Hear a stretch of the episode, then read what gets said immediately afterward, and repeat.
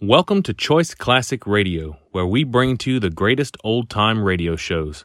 Like us on Facebook, subscribe to us on YouTube, and thank you for donating at choiceclassicradio.com.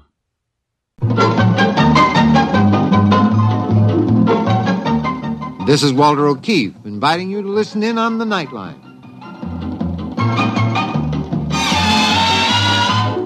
Tonight, live the incredible life of ages yet to come in a time that might be a million years from now on X minus one.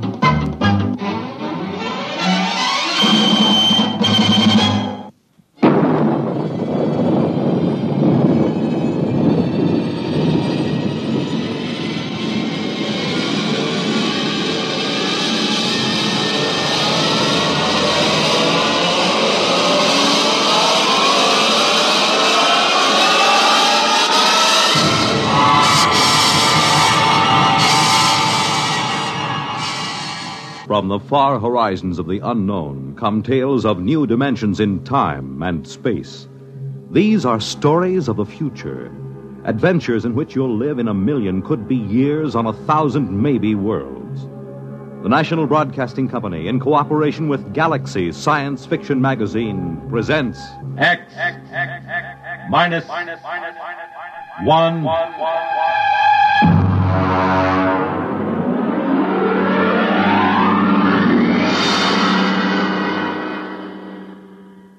Tonight, Point of Departure by Vaughn Shelton.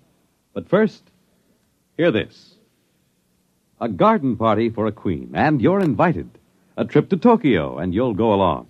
The Army football game at West Point, and you have a seat on the 50 yard line. These are just a few highlights of the weekend Monitor has planned for you. Tomorrow night, Jinx Falkenburg is your personal guide at the party being given for England's Queen Elizabeth in the garden of the British Embassy in Washington, D.C. Saturday, you'll be off to historic West Point for the great Army Pittsburgh football game. And that excursion will be followed later in the Monitor Day by a trip to Tokyo, where you'll visit the famed Japanese Kabuki Theater and the exotic Ginza nightclub district. Eleanor Roosevelt, Helen Hayes, Pat Boone, and Tony Perkins will be among the celebrities visiting Monitor this weekend. There'll be music, comedy by Fibber McGee and Molly, Bob and Ray, features, news, and sports.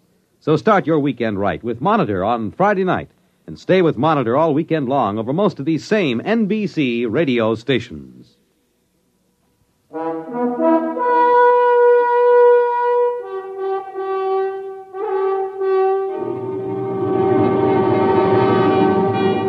Now, X minus one and Point of Departure by Vaughn Shelton. Before I make this statement, I am well aware that you, gentlemen, are the board of directors and not likely to believe me. The overwhelming concrete fact that we face is that the Utah Flats atomic plant is short $300,000. You have asked for an explanation before the district attorney's office is called. I shall explain, but I know I will not be believed. It started with a letter I received from Dr. Winston Reed, the archaeologist. He is the top man in his field. You may have heard of the Yucatan discoveries and, of course, the Poseidon tablets found in the vault under the Sphinx. His letter introduced me to a Simon Kane, who flew in from Salt Lake City and made an appointment for the following afternoon. Mr. Donner, I'm sorry that Dr. Reed has left again for the field. I should like to have him with me at this meeting. Well, Mr. Kane, I don't quite understand why you've come to me. I'm merely a plant manager for Allied Electronics, and I have no interest in archaeology, nor I, have I access to any funds. I'm not here on a begging expedition, Mr. Donner. I'll come right to the point. Do you know anything of the Poseidon tablets? Mm, well, I've read newspaper accounts. The preliminary translations of the protolithic seals that surrounded the tablets indicate a civilization that flourished on the equatorial continent until it was destroyed by a natural catastrophe identified as the biblical flood at about uh, 10,000 BC. Oh, really? I'm afraid I had it confused with the Dead Sea Scrolls. Oh, well, the lay public has not been informed that the tablets have been opened. Opened? Why, yes. The original inscription surrounded them. They were in uh, wedge shaped characters on baked clay. They have been removed from the tablets. Well, it's all very interesting, but really, I Mr. think. Donner, 14 tablets were never registered with the Egyptian Museum. They remain um, at large. Six of them have been translated so far. They indicate a scientifically advanced culture, and particularly, they concern themselves with a solar energy converter. You mean that literally? A power source from the sun? Yes, according to the preliminary translations, this solar converter delivers such fantastic power that it makes our nuclear source look as primitive as a windmill. And I suppose that's why you've come to me. Yes, we wanted to check the inscriptions against actual tests in the laboratory in a field. Well, I'm quite willing to have my engineering staff look over the plans and give you an opinion if it will help you in your research. Why, uh, well, that seems quite fair. I- I'll bring them to your office in the morning.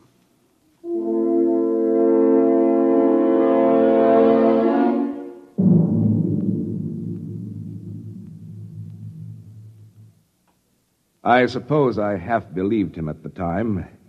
I had heard of the Poseidon tablets, and I knew that the frontier of archaeology had been pushed back uh, far beyond current thought by them.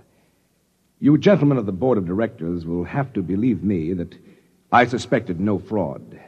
I had no reason to doubt Kane. I called in Rowell and Henniger, two of our engineers, and left them alone with Kane. About five o'clock, I got Rowell back in my office.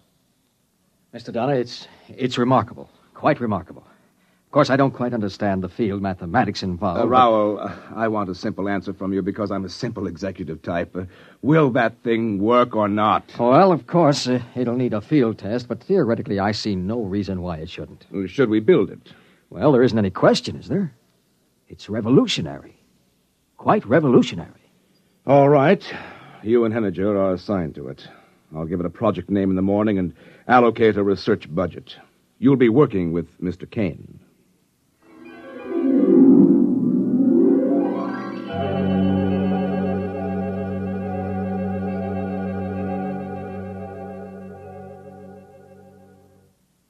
I took great care to protect the corporation's interests. I shall submit in evidence the contracts I drew up with Mr. Kane. I set Rowell and Henniger up in an isolated shop in the west corner of the plant area, and they had a device functioning within three weeks. A week later, I checked in at the shop again and found Rowell still working with the power unit. Naturally, I asked what he was doing. You see, I'm getting ready to mount the solar energy converter on the projectile now, Mr. Donner. Uh, what projectile? Oh, uh, Mr. Kane leased a surplus one man rocket from the White Sands Project. We're going to rig the solar unit in it. You mean power a rocket with the solar unit? Those tap. You see, it's a question of field mathematics and the quantum. Rowell, I'm an administrator, not a scientist. I ask you your engineering opinion. Is this a feasible research project? Yes. Yes, it most certainly is. Using the solar converter, you could develop thrust up to escape velocity at only 10% of potential. This solar converter is creating more power than any atomic pile we have. Mr. Donner, this is it. Space flight.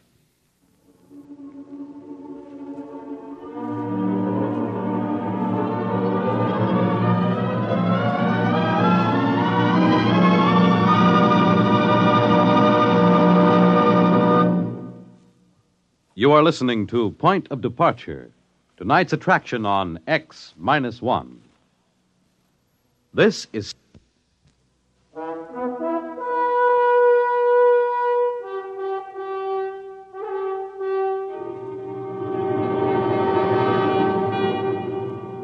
Now back to X minus one and Point of Departure. Of course, whereas the purchase of the projectile was not authorized, I should like to point out to the board that I acted most conservatively. I checked the cost sheets and discovered that the rocket purchase was actually within the allowable debt limitations for my department, and so I okayed the project. However, I was concerned with the irregularity of an expenditure before authorization, so I drove out to Simon Kane's place to speak to him about it. Ah, Mr. Donner, I'd like you to meet Porter Hayes. Hi. How do you do? Uh, no, no, no, look here, Mr. Hayes has agreed to fly the ship. Uh, look, that's what I want to talk to you about. He's about. with the Pan Columbian Project, and he's flown all the other types that have been flown so far. This is the one that'll make history, Mr. Donner. This ship will fly anywhere in the solar system. Probably clear out to most other planets without even carrying a fuel supply. Best thing about it is the actual guarantee of a return trip. you know, those geniuses down at Pan Columbia have plenty of ideas for getting you out there, but very few for getting it back. I've been showing Mr. Hayes the photographs of the original tablets and translations. You see, Mr. Donner, aren't they beautiful work? Uh, Kane, I want to talk to you in private. The cost sheets. Hey, Kane, where's the last tablet? There are only pictures of 13 here. That's right. The uh, first 13 tablets take us through the construction of the unit and the ship and the inventor's six successful trial flights. The 14th hasn't been translated yet. It takes about uh, a month to decipher each tablet. You do it yourself? Oh, no, no, no. That's a special study. My wife does it. She's an Egyptian scholar in her own right. Her father was Egypt's foremost antiquarian. Well, I, uh, I believe she's about to honor us with her. ah, Nalja. I should like you to meet Mr. Hayes oh, and, and Mr. Donner. How do you do, gentlemen? How do you do? How do you do? My dear, uh, we thought you could give us a hint about the text of the 14th tablet. Are you far enough along? No, I am sorry. I have only just started. The language symbols are a little different from the others, and it is a bit difficult to read. Well, all I want to know is when's the ship going to be ready? In good time. It's waited 12,000 years. A week or two more won't matter.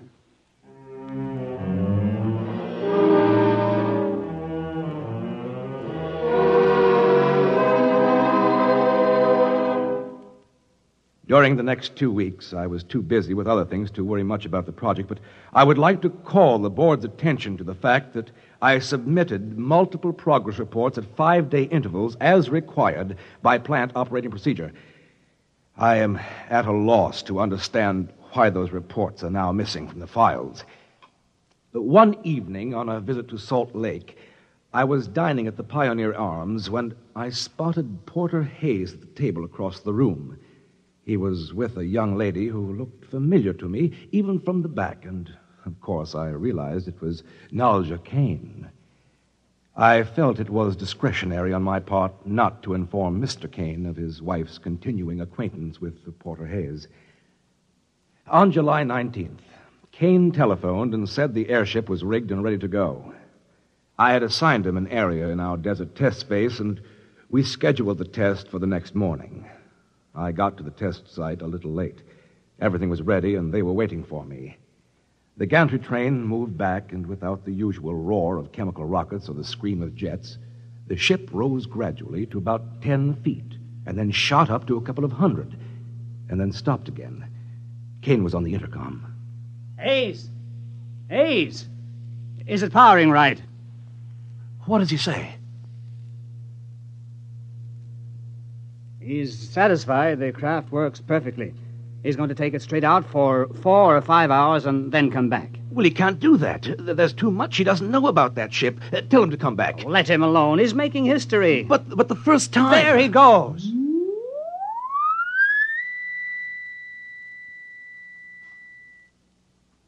Well, I think I'll go down the road a few miles to get some breakfast. I'll be back shortly.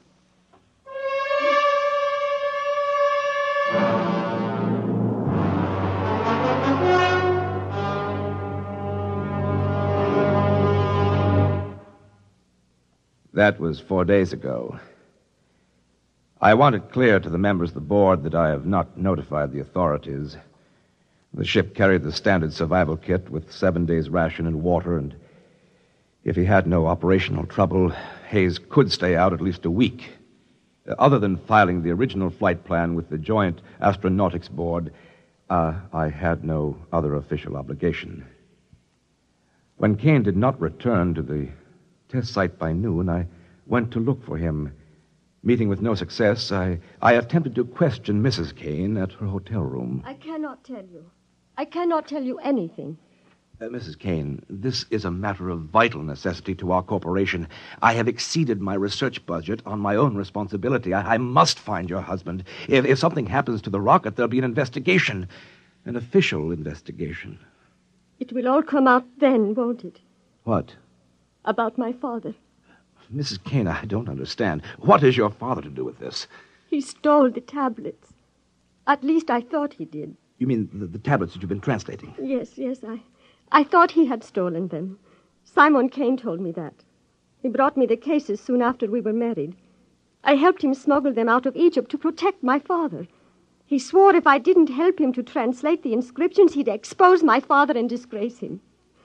But, but now it's too late. He's dead. You mean your, your father? Yes, yes, he is. Porter Hayes told me. He called me this morning. Well, that, that must have been before the test. My father's been dead for six months. Murdered. Simon Kane murdered my father. He killed him and stole the tablets from him. Porter Hayes told me he has the proof. Well, well that's. Well, uh, I'm, I'm really sorry, but if Mr. Kane did come into possession of those tablets illegally, there will be a great deal of litigation. Patent rights, you know. That's our primary concern. now, of course, we'll have to have whatever proof we can. The original tablets, any photostats, notes. Uh... They are all gone. You mean Kane took them? He destroyed them. He burned them. He laughed at me this morning. He told me I could never prove they'd ever existed. However, we, we do have the corroborative evidence of the, of the solar converter, its plans at the plant, uh, the prototype model, and, uh, of course, the rocket. Porter Hayes flew it, didn't he? He flew away. Oh, Hayes, yes, uh, but he's, he's on the test flight. Now, as soon as he comes back, we'll have to get his affidavit.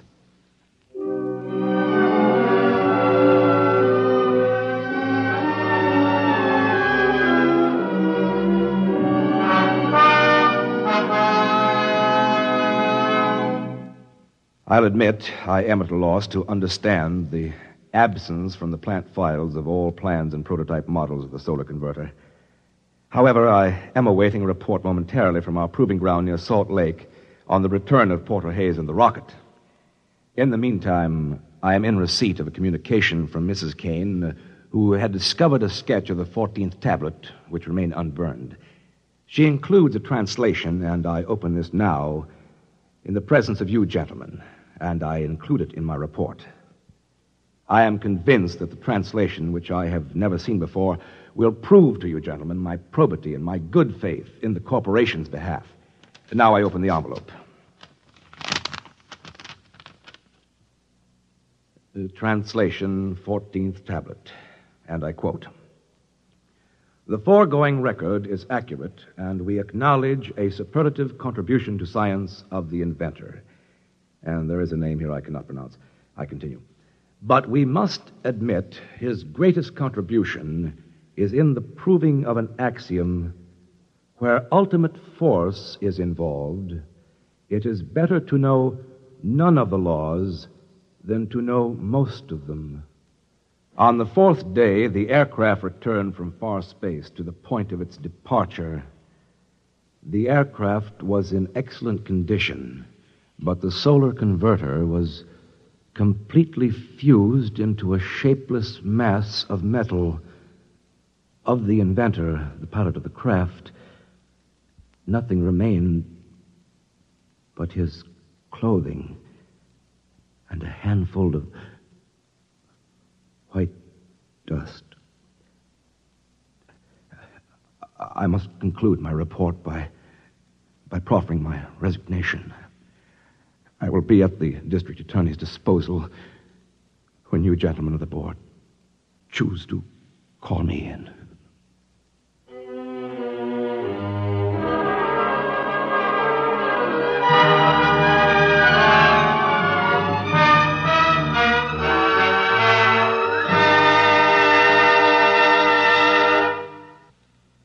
You have just heard X Minus One, presented by the National Broadcasting Company in cooperation with Galaxy Science Fiction Magazine, which this month features Willy Ley's factual account of the fascinating disappearance of the dodo. On with the dodo hunt. Galaxy Magazine, on your newsstand today. X Minus One has brought you Point of Departure, a story from the pages of Galaxy written by Vaughn Shelton and adapted for radio by Ernest Kinoy. Featured in our cast were Dean Lyman Almquist as Mr. Donner and Ilya Braca as Mrs. Kane. This is Fred Collins. X Minus One was directed by George Voutsas. and is an NBC Radio Network production.